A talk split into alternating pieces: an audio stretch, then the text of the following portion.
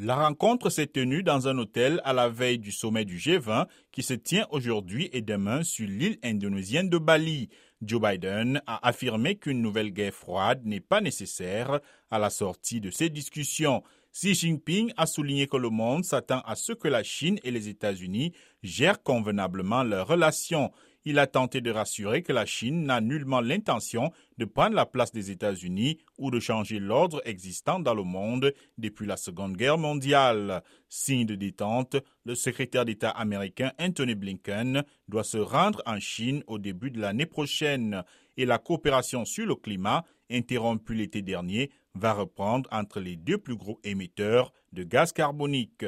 Les deux dirigeants qui se connaissent depuis 2017 se sont entretenus par téléphone ou en vidéo à cinq reprises depuis que Joe Biden est arrivé à la Maison-Blanche, mais jamais en personne avant cette rencontre hier à Bali.